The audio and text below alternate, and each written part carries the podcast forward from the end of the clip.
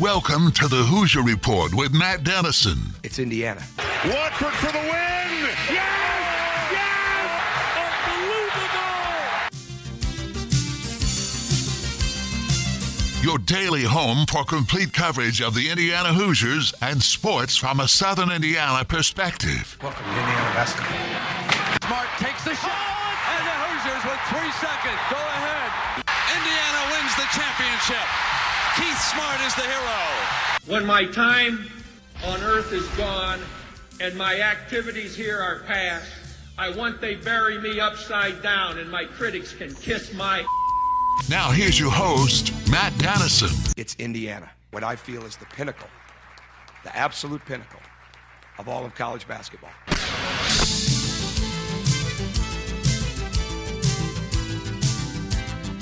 Hello and welcome in Monday edition of the program. So glad to have you with us. Lots to get to. I didn't think that in December, with the football season that IU had, we would be leading the show with IU football news, but there's all sorts of news to talk about. Michael Penix has entered the transfer portal.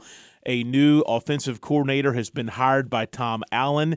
And two, what appear to be pretty good pickups uh, from the transfer portal already by this IU football f- uh, program for next season is what we'll begin the show with here in just a few minutes. So, some IU football stuff. Of course, the Hoosiers on the basketball court get a great win, a Big Ten Conference win over the weekend, and now their sights are set on a road trip to Wisconsin and the ever so tough place to play, the Kohl Center in Wisconsin. So we've got that coming up.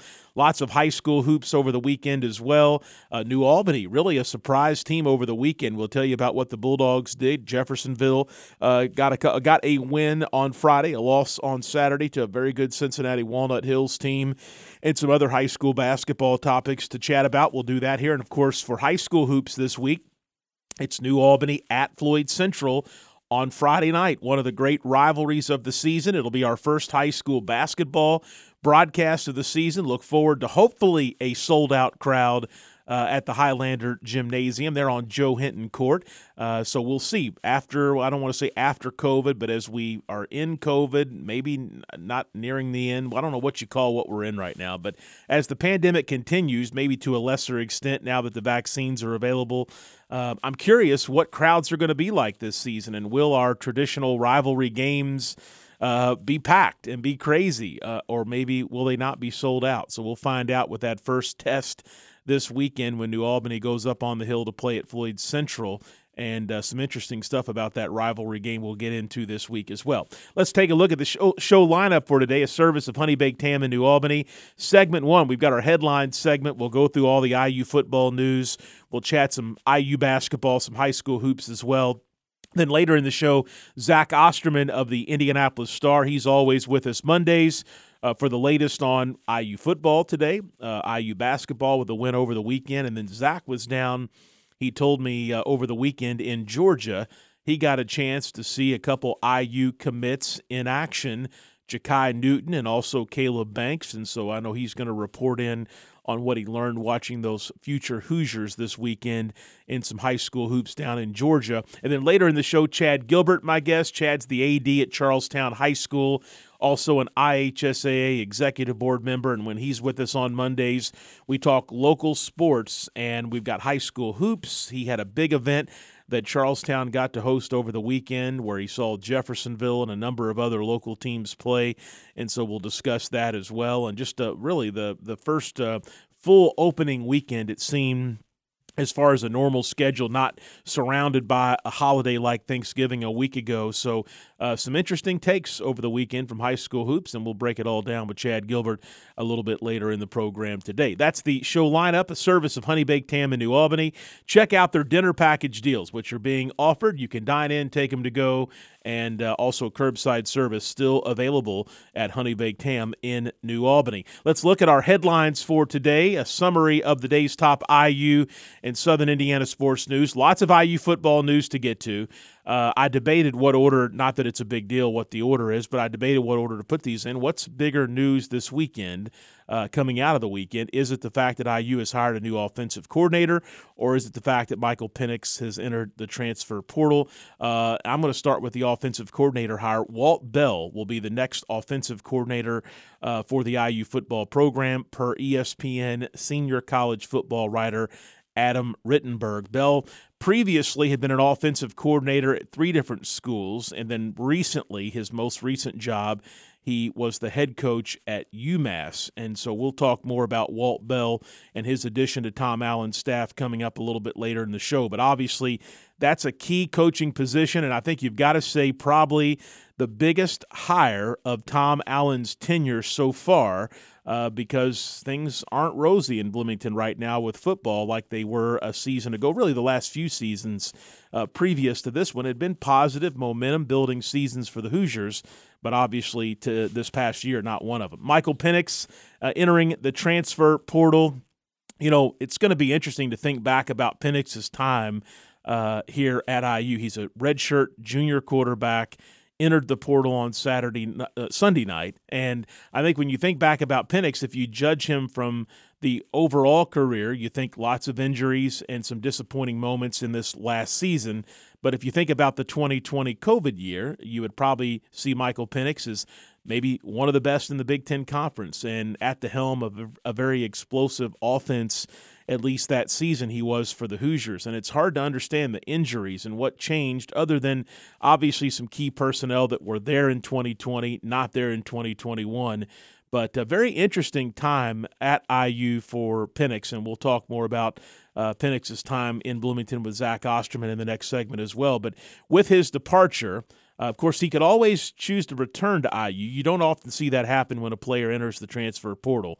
But IU next year would have three scholarship quarterbacks. They would be Jack Tuttle, Dexter Williams, and Donovan McCulley. And of course, we saw Tuttle this year when Penix went out initially. Then a little bit later in the year, we saw Donovan McCulley, the freshman, get some opportunities. And then keep in mind, IU also has a quarterback committed in the senior class that is expected. In football, so different. You can be verbally committed, then on signing day, flip and make a change in your decision before you sign that NLI, National Letter of Intent. But uh, Rockwall, Texas, uh, call uh, uh quarterback Josh Hoover uh, and he was really praised in Texas high school football. We know how good that is. So, uh, obviously, some big news with Michael Penix uh, making the decision to enter the transfer portal. It's going to be really interesting to see where he ends up. And then IU's picked up a player from North Carolina named Emery Simmons that will be playing for the Hoosiers next year. He entered uh, his uh, name in the portal last month and is a was a wide receiver at North Carolina. That is one pickup for uh, the Hoosiers, and also Bradley Jennings, a linebacker who used to be a standout for Miami, uh, is the third transfer, well now the fourth transfer to commit to the IU football program. So it was a very busy weekend in the transfer portal for Tom Allen and his coaching staff and a couple what appear to be very intriguing pickups for next season. And we know that this Indiana team most definitely needs some help, some pickups, the transfer portal to be very good to them uh, for this uh, next season as well. Given what we saw this year. IU basketball over the weekend. We're going to talk more about that today. 68 55 win at home over Nebraska. Uh, IU got off to a, a nervous start. 9 2 was the early score. They t- trailed by 10 points uh, just above the halfway mark of the first half. Race Thompson, we've talked about him being the glue guy for Indiana. 11 points and 11 rebounds in 30 minutes. He did not commit a turnover. He had seven, you'll remember, in the loss to Syracuse last week. But a big effort by Race Thompson.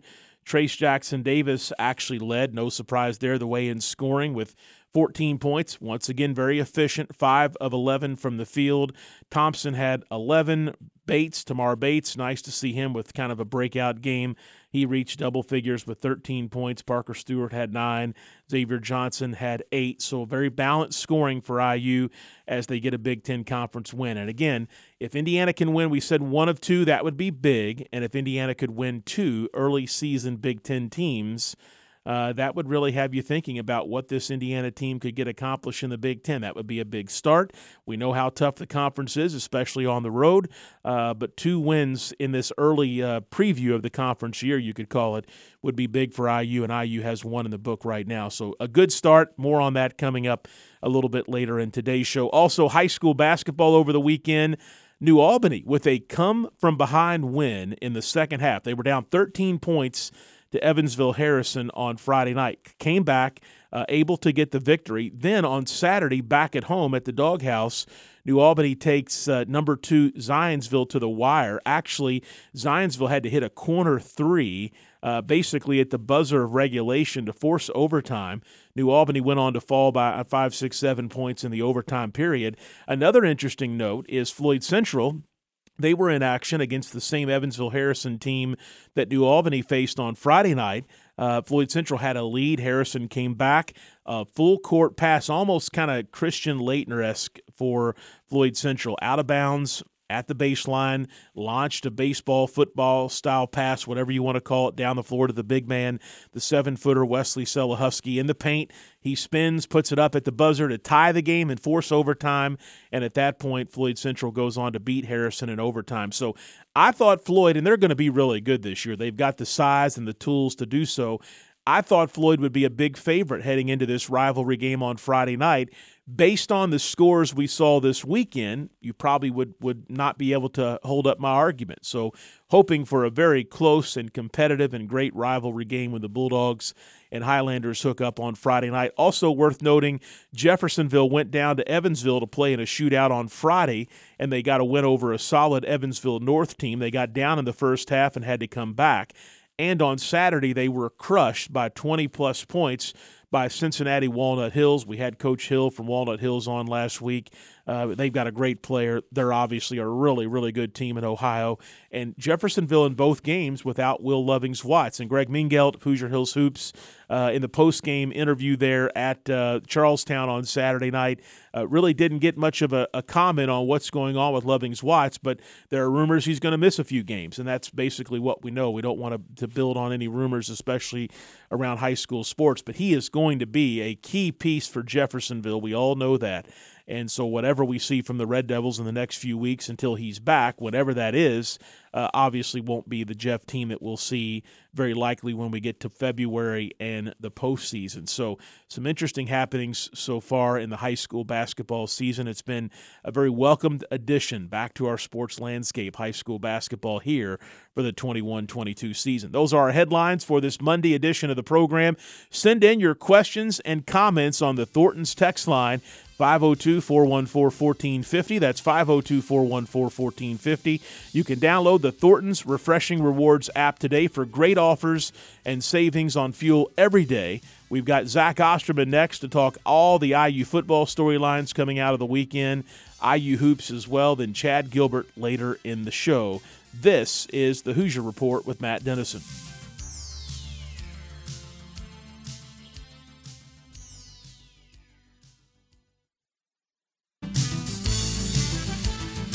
We're back on the Hoosier Report with Matt Dennison. Join Matt daily at 11 a.m. for complete coverage of the Indiana Hoosiers and sports from a Southern Indiana perspective. I'll handle this the way I want to handle it now that I'm here. You it up to begin with. Now just sit there or leave. I don't give a what you do.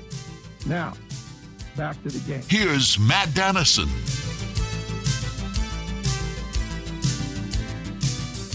We're back on this Monday show, 502 414 1450. That's the Thornton's text line. You can send in your questions and comments, and we've got lots to cover in this segment with Zach Osterman of the Indianapolis Star. Lots of IU football news, and of course, IU basketball, a Big Ten win under their belt, and a big road test coming up here in just days at Wisconsin. Zach, let's start with the football stuff. Uh, let's start with offensive coordinator uh, Walt Bell, uh, apparently going to, to fill that position next for the Hoosiers. Uh, former offensive coordinator at three different schools, but most recently the head football coach at UMass. What have you learned so far about Bell and how his uh, experience and uh, thoughts on football fit into what Coach Allen and this IU football program desperately need in that slot after last season? It's interesting. It's an interesting hire. Um, there are ways in which I think it makes sense. There are questions that are difficult to answer. You know, I mean, it, it, his offenses at Maryland and Florida State really did not set the world on fire. I think you have to move the UMass thing to one side. Number one, he's the head coach. Number two, quite frankly, UMass is an exceptionally difficult job.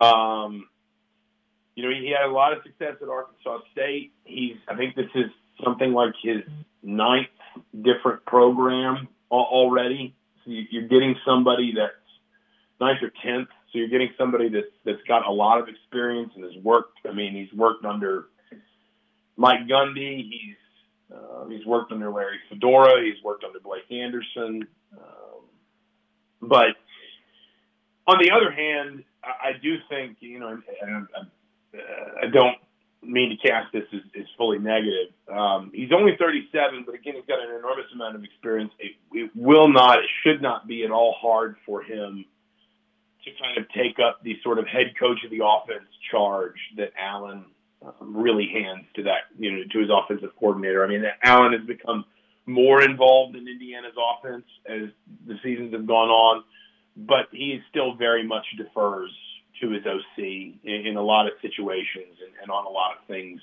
understanding that offense is just not part of, of his background. Allen's, of course, I'm talking about here. Um, and so I think that you're, you're getting, you know, in, in a guy that's been an offensive coordinator in the in the Big Ten and the ACC and has run his own program, you're getting somebody that is going to have any trouble with, you know, sort of the the breadth of that responsibility. And at 37, um, you're also getting a guy that, though of course he's, he has been a lot of places, is still young, is still energetic, is still very hungry. My understanding from people talking to people who know him is Bell is, is just kind of a football lifer. He's just, I mean, he's a junkie for it in the way that I think, in the way that I would imagine, at least in theory, really fits Allen, who I think is, is very much the same way. Um, but I, I also think too. I mean, I've seen some Indiana fans who said, "Oh, I'm underwhelmed by this, and I don't know if this works." You know, is this just, you know, we, we were hoping for something more. I think number one, if, if you watch some film, and I have this morning been watching some film of Walt Bell's offenses, particularly at Maryland and Florida State. Um, there's a lot conceptually that looks like what Tom Allen wants offensively. You know, and, and again, Allen will give Bell room to kind of make that offense his own, but but I can see how the two of them would have met on kind of the theory or the concept of what Indiana's offense should look like. And number two, and I don't say this to, to sort of damn the hire because I think it, I can make you a credible case that it will work out. It will work well for Indiana.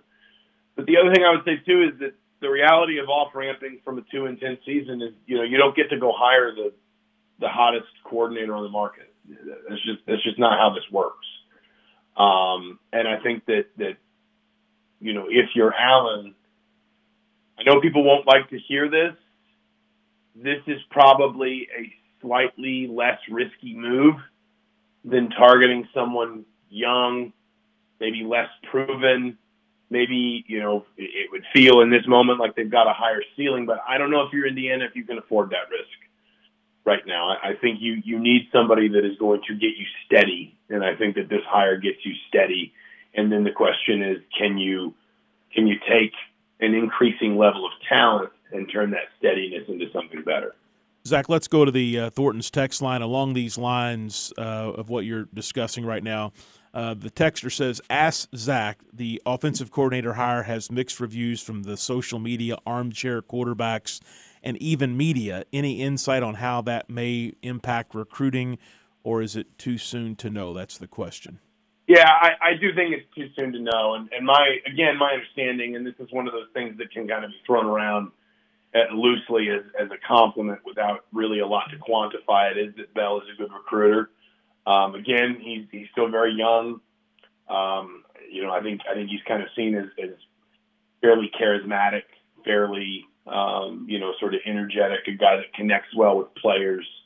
You know, you're not you're not hiring a you're not hiring like some like a coaching retread who's who's maybe just sort of looking to finish out his career somewhere or anything like that. You're getting somebody who I think, despite the fact that he's been an offensive coordinator at three different stops and been a head coach, he's still young and is still really sort of passionate and and you know motivated in, in this line of work. Um, but it is too soon to know how that affects recruiting, what that does for guys who are currently committed, what it does for guys Indiana may be targeting, either obviously, you know, ahead of the signing day coming up here in just a little over a week or going into February. That's something that we can kind of only know w- with the benefit of time. But at very least, I think you you do look at it and say, well, he's, again, he's he's been a lot of different places. I mean, he's been a full-time head coach, a full-time because he, he was a GA, a couple different spots, quality control at a couple different spots. But he's been a accountable coach at Southern Miss, North Carolina, Arkansas State, Maryland, Florida State, and then obviously head coach at UMass.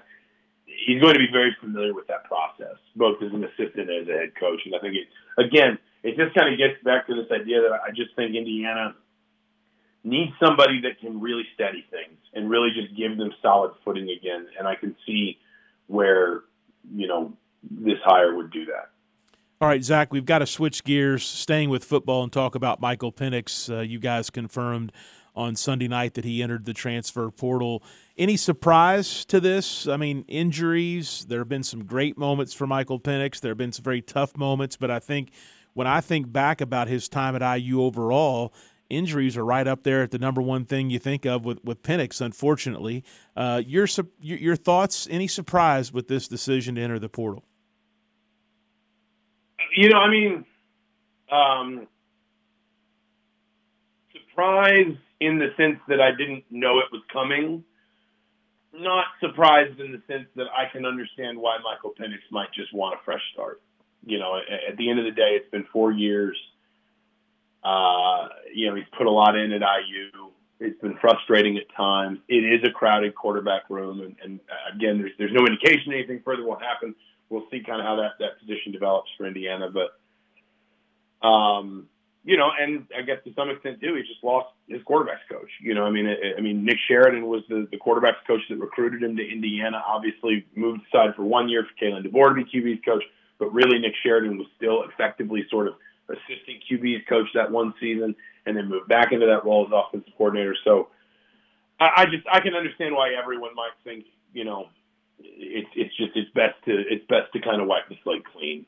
Um, I think that you know what I wrote last night, and, and I mean it, and I've gotten mixed reaction to it. Is I think it's important for people to remember that Michael Penix ultimately accomplished what he said he wanted to at Indiana, which is to turn Indiana into a competitive Big Ten program that that has raised its level of expectation um, to the extent that we are having such you know, prolonged sort of inquisition and, and recrimination for a two a, a, two and ten season.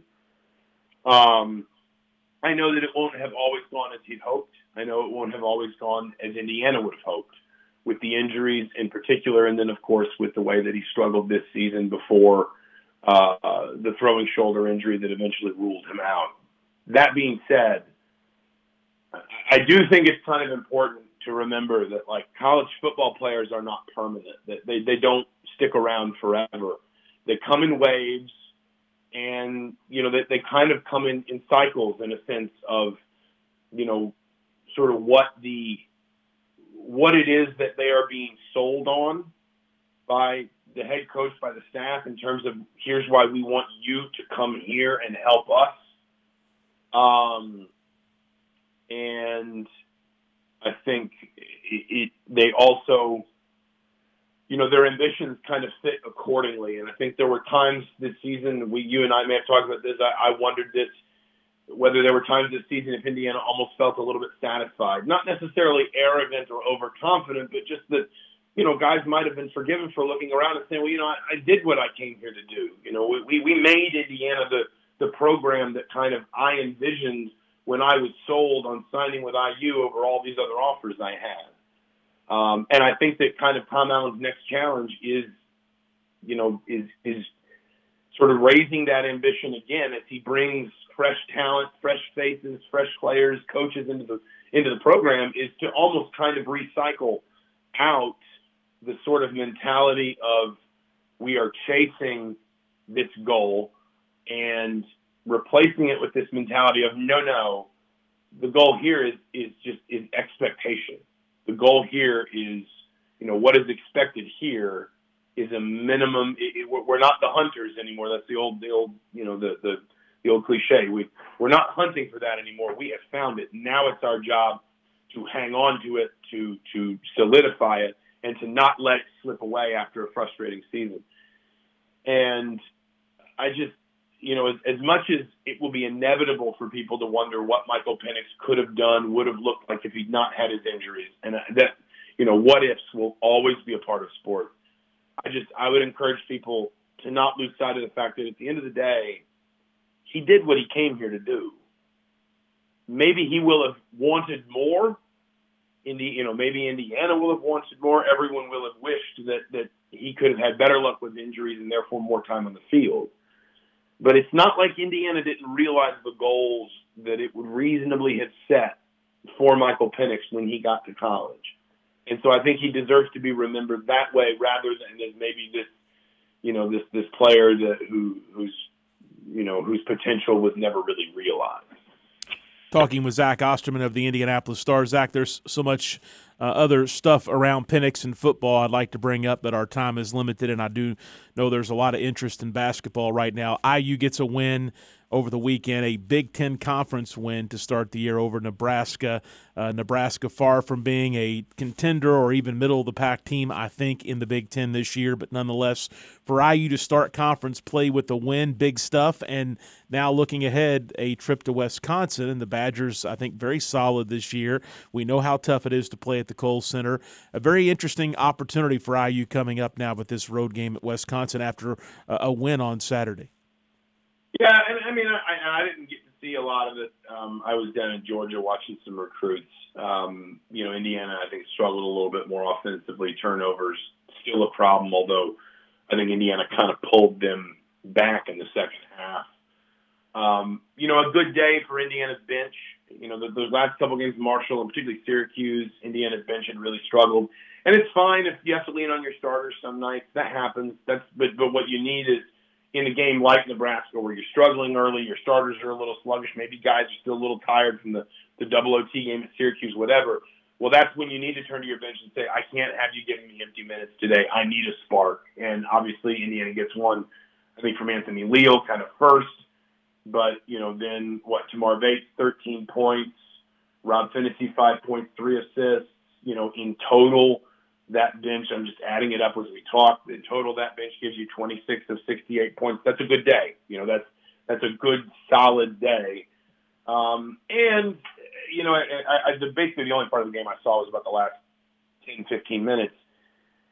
Indiana was never really blowing Nebraska out. They were never up 30, but they were never really in trouble either. Like I, I think I, I I want to say I came into the game and Indiana was up about eight points, ten points and I don't think I ever saw Nebraska get it closer than six.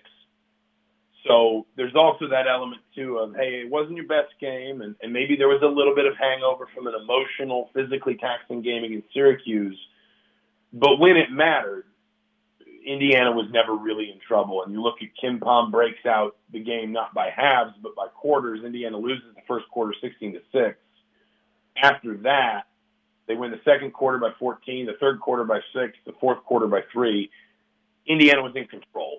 Is my point, and you know, it, it we we always, you know, when you look back on the season, you're always going to remember the, the the epic games, the big wins, and the big losses. You know, Syracuse will remember win or lose a game like that at the end of the season. You'll forget the games that ultimately you play a lot more of, the ones that are, are forgettable, they're not memorable, and it's just about basically finding a way to win them and navigating them. And I think that's what this was, you know, for Indiana. It's just it's one that you can you can cross off the list now and just move on um, with a minimum of fuss to, as you said, a, a pretty substantial game at Wisconsin on Wednesday night. Uh, let's go to the text line. I had a, a, texter write in uh, thoughts on. He was asking my thoughts on Khristian Lander if I feel that he should start over over Rob Phinisee was the question, and, and Rob Phinisee didn't start in Saturday's game. It was Xavier Johnson, uh, and I thought the the point guard position slot again, Zach, continued to be uh, a concerning area of the team. Xavier Johnson and Rob Phinisee combined for zero points on zero of seven shooting, one assist combined between the two point guards that saw time. Lander has had some good moments this year, but uh, even in that close of the Syracuse game where he did get some key minutes and key spots, there were some concerning things there. And I think didn't Coach Woodson Zach come out this past week and say uh, Rob Phinisee would be kind of the six man moving forward at least for now. So to the texter, I don't think Lander's ready to start. I think maybe there'll be some opportunities here and there for him to play more. But I guess Zach, let me turn that into a question to you. Uh, a concerning area of this team is the playmaking position or how uh, Xavier Johnson and Rob Phinisee have performed, the two that we've seen get the bulk of the minutes, uh, at least in recent games. Yeah, I'll be honest. I don't know if I agree with that. Um, I think Rob Phinisee has struggled a little bit. We also know he's had an injury. It, it hasn't been fully defined, but Mike Woodson has, has kind of suggested he's been playing. You know, even if he's come back, he's still not 100%. I mean, you know, Xavier Johnson didn't have an assist on Saturday, but he had eight points and six rebounds. He only had four points at Syracuse, but he had nine assists, which is, I think, a game high in that game. The game before that against Marshall, he had 20 points. He scored in, in double figures in four of Indiana's first eight games this season. Only twice has he failed to register at least three assists in a game. Um, he's getting fouled a lot. He's got one of the best free throw rates on the team, and he's also hitting nearly 79% of his free throws. His assist rate is 33.3%, which is I'd have to go back, but I'm almost certain if the season ended right now, would be the highest single season assist rate IU has ever had in, from a player in the KenPom era. Um, he turns the ball over a little bit too much. You know, quite frankly, so does Indiana as a team. I think that's a, you know, that, that's something that's not just specific to Xavier Johnson. He needs to improve, but so do others. I actually think he's been pretty solid, to be honest with you. I think he can get better. Don't get me wrong. I think he can get, you know, substantially better again, particularly in in ball security but you're also talking about a player that is posting some really impressive assist numbers. His true shooting percentage is 65.2%. His, his defensive, defensive rebounding percentage is 15.2%, which is a fantastic number for a point guard because that means that that means that on 15.2% of possessions that Indiana secures a defensive rebound when he's on the floor, the ball goes straight to the point guard's hands, which means the offense starts right away. You don't have to. It's not Race Thompson pulling it down and looking around to hand it off to somebody it goes you, you go straight into offense.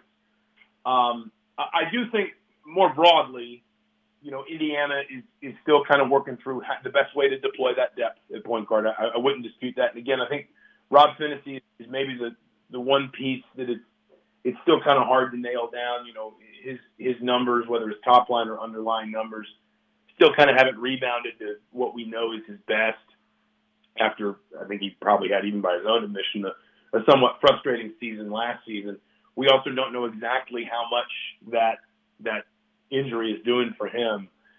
I, I would give Khristian Landers some credit. Actually, I, I, I think he's he's burned hot and cold, and he's definitely had a number of moments where you're reminded that that this, you know, this would be his freshman season had he not reclassified. Um, but I mean, he's already made as many twos this season as he made all of last season. His assist rate is good, although his turnover rate is way, way, way too high. Um, you know, he's, he's had moments where it's felt like he kind of sees some of his opportunities. I think the big question for Lander is going to be defensively. You know, it's just how can he hold up defensively when he doesn't necessarily have the physical advantage of you know, uh, or the experience advantage of Rob Phinisee or Xavier Johnson. I think when we're talking about kind of how much Khristian Lander's sort of, you know, playing time increases, where the ceiling for that is this season, to me, a lot of that's turnovers, but a lot of it is also defense and just how consistent he can be with his defense. But I actually, I, I genuinely would say, I think Xavier Johnson has been good for this team. Um, I think he can get better, and that's fine because it's December 6th. I think there's a lot of areas where Indiana can get better. But for me, I actually don't think he has been as big of a concern. I think you're still just kind of sorting through. We you know we said on paper Indiana's got enviable point guard depth coming into this season. What you're now maybe sorting through a little bit if you're Mike Woodson is okay. How do I deploy that depth? How do I get the most out of that depth? Because you know Xavier Johnson has turned in more good performances than bad ones so far this year. Now you're figuring out how the minutes are distributed behind him. Yeah, for sure. Zach Osterman, the Indianapolis Star, our guest. Zach, there's so much with IU football and basketball. We could we could spend an entire hour together, but uh, appreciate all of your insight, your coverage at indystar.com/sports, and uh, we'll talk with you again next Monday. Absolutely. Thanks right. for having me. All right, we'll head to a commercial break when we come back. Final segment of the hour. Chad Gilbert, the Charlestown Athletic Director, former basketball coach in the area, current IHSAA executive board member, checks in. We've got lots of local stuff to talk about, including some big high school basketball action over the weekend. And there's this big game coming up this Friday night. It's New Albany at Floyd Central. We'll talk about that here early in the week as well as we uh, get excited about next weekend already. Stay with us. This is the Hoosier Report with Matt Dennison.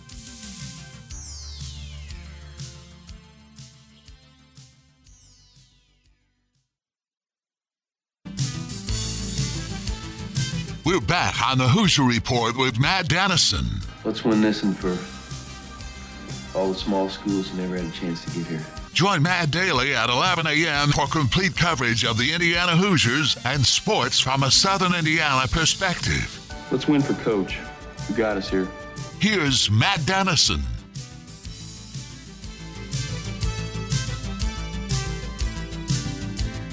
And we're back here on this Monday program. Chad Gilbert, Charlestown High School Athletic Director, IHSAA executive board member as well as with us on Mondays. We talk local sports in this segment. And Chad, we've got all kind of basketball from a local perspective to talk about. It was a really good weekend, really the first full weekend of high school hoops in our area. So there's a couple things I'm going to hit you on, but first and foremost, Charlestown High School, your beautiful facility there, got to play host to a all-day shootout basically, the Body Armor Showcase and you saw a lot of big time players and some really good teams from various areas of the Midwest. Matt, it was a great opportunity, not just to show off our show, our uh, facilities. However, it's good for our kids to be able to see what's out there, to see what it takes to be that big time player. Because you know you get so stuck. You know, in our conference we've got nine teams, so there's nine games you're scheduling, and you want to play regionally, locally play those teams and go with it.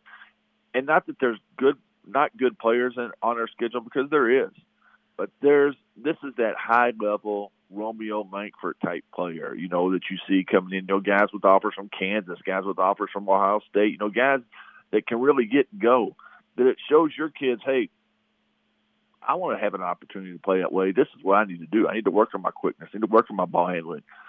And it gives you a chance to something to strive for. Now we're in a situation now that we're Coach Lynch can take that and build that down with his younger kids to see where they're at, and some of our kids in high school saying, you know, where they feel they've arrived. You still got work to do.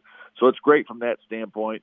But it was great for you know a basketball enthusiast to get out there and just see the different talent. Uh, we're hoping this year just scratches the surface. We hope to get some other teams next year, uh, same type of caliber, but something where fans from Southern Indiana can be able to come and watch. You know what? We, I didn't mention the Louisville commit from Warren Central in Indianapolis that was here. So we had some great teams. It was a great event, and uh, what the kids got out of the deal, you know, who played in it, you know, was able to get a a T-shirt, able to get fed, able to be around some nice stuff. We did an excellent job of taking care of the teams in it, and that's where. Uh, Body Armor Coach Howard did a great job of putting that stuff on, getting that stuff going. And I think it was something that uh, was a really good experience for all the kids and everyone involved. Chad Gilbert is my guest. We're talking some high school hoops. Uh, Jeffersonville will start with the Red Devils coming out of the weekend. They won down at Evansville, had a come from behind victory over Evansville North uh, who I understand is going to be very good in, or solid in Evansville High School basketball scene this year. And on Saturday at your place, they were really dominated by this Walnut Hills team from Cincinnati who had a high major sophomore prospect that's getting all sorts of interest. And the Red Devils without Will Lovings Watts this weekend, kind of unsure of the situation there or what's going on or when he will return. But maybe some early thoughts on Jeffersonville as we start to go through our local teams? You know, I think looking at them, I think Coach Grant is uh, definitely has his work cut out for him early on going in. Without when you have a all-star type player not playing for you, that means you got to fill in a pretty big hole. I do think that uh, he will do an excellent job in filling that hole. I think he's got some pieces to work with. He's got some young kids that look like they're pretty athletic and can get up and down. But there's a big difference, you know, with a freshman playing on the varsity team than a freshman who's able to work his way in as a sophomore and junior. So some kids will get thrown to the fire, but I have no doubt Coach Grant will have the team ready to go as the season progresses. Chad Gilbert talking high school basketball. Uh, how about New Albany? They get a come from behind win Friday over Evansville North uh, down 13 points in the third period of play. And then they host Zionsville on Saturday. Zionsville now number one in the state after Indianapolis Cathedral lost over the weekend and uh, had a three point lead over the Eagles as time was expiring. Zionsville hit a shot from the corner, a three to tie the ball game and force overtime, and then Zionsville would go on to win. And how about this? Zionsville defeated Westfield, another big school and really good 4A program this year, in overtime on Friday night. Then they come down to New Albany and win in overtime on Saturday night. So they're a very quality ball club for a New Albany team, uh, Chad, with so much unknown as we head into this big rivalry game against Floyd Central on Friday night. I thought it was a really good weekend for the Dogs. Oh, I agree on that, man. And, and New Albany always plays those Indianapolis schools tough. If you think, if you look at their past, whether it's Carmel or whoever their schedule is that they play in Indianapolis, it seems like they always play them tough. Last year, it seemed like they struggled at Zionsville, but this year to take, like you said, the number one ranked team in the state in overtime says a lot about there. It seems like they're starting to get their pieces together as well, and that's what you know. The summer is misleading, and the summer, as, from a coach's standpoint, the summer is awful because you if you take that as going in to try to win games, it's going to be disappointing you because people are going to try to do what they can do or what they can't do in the summer. Uh, the games are totally different. You're coaching, you're just happy to have people there, so you can't get people in check like you want to, or you're, you're afraid you run some guys off. So the summer kind of is not good for coaches, you know, as far as playing games.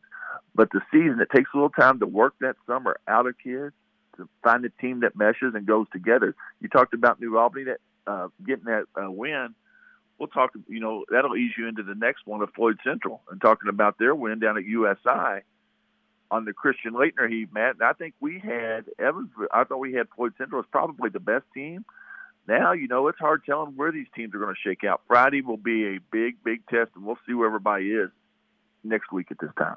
Chad, you brought this up to me over the weekend. We were texting about the event at Charlestown, and I think it's a great point. I want to talk about crowds because I'm the first guy to get on here and uh, blow off about how great environments are in Southern Indiana, how great the crowds are for rivalry games. And it's not just the 4A rivalries. I mean, there are some great small school rivalries in the area that always bring out a big fan, a big turnout. Um, you had a fairly low attendance over the weekend despite having great games at Charlestown. Now, it involves some teams from out of the area, and you never know how they're going to travel. But for this game Friday, uh, New Albany, Floyd Central, and others like it throughout the year, what do you think on crowds? Are we going to get back to normal, raucous, wonderful environments for high school basketball, or do you think COVID is still kind of stunting some of that? Well, to answer your question on that, Matt, the Floyd Central New Albany game will be close to sellout. The Jeff New Albany game will be close to sellout. The Floyd Central, uh, Floyd Central New Albany, Jeff New Albany, Floyd and Jeff will always always be close to sellout games. There's no question about that.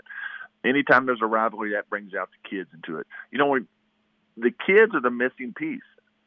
I think we've got our basketball enthusiasts back out. Now, we'd like to have more basketball enthusiasts come to games that don't involve their teams just to kind of see where they're at. But the kids is what we got to get out. We hope kids can get out and enjoy that, be part of it, support your school, support your teammates. Those are your classmates. Have pride in that school. Not just this game, but every game moving forward. You know, it's something that we're not out of this COVID thing yet, But I think we're knocking on the door, and we hope that things are uh, continue to get great moving forward. All right, Chad Gilbert, my guest. Chad, thanks for the quick chat today. We'll catch you next week. Matt, appreciate the run. Thanks for everything you do for Southern Indiana sports. All right, that's going to wrap up this Monday program. We'll be back with you Tuesday. This is the Hoosier Report with Matt Dennison.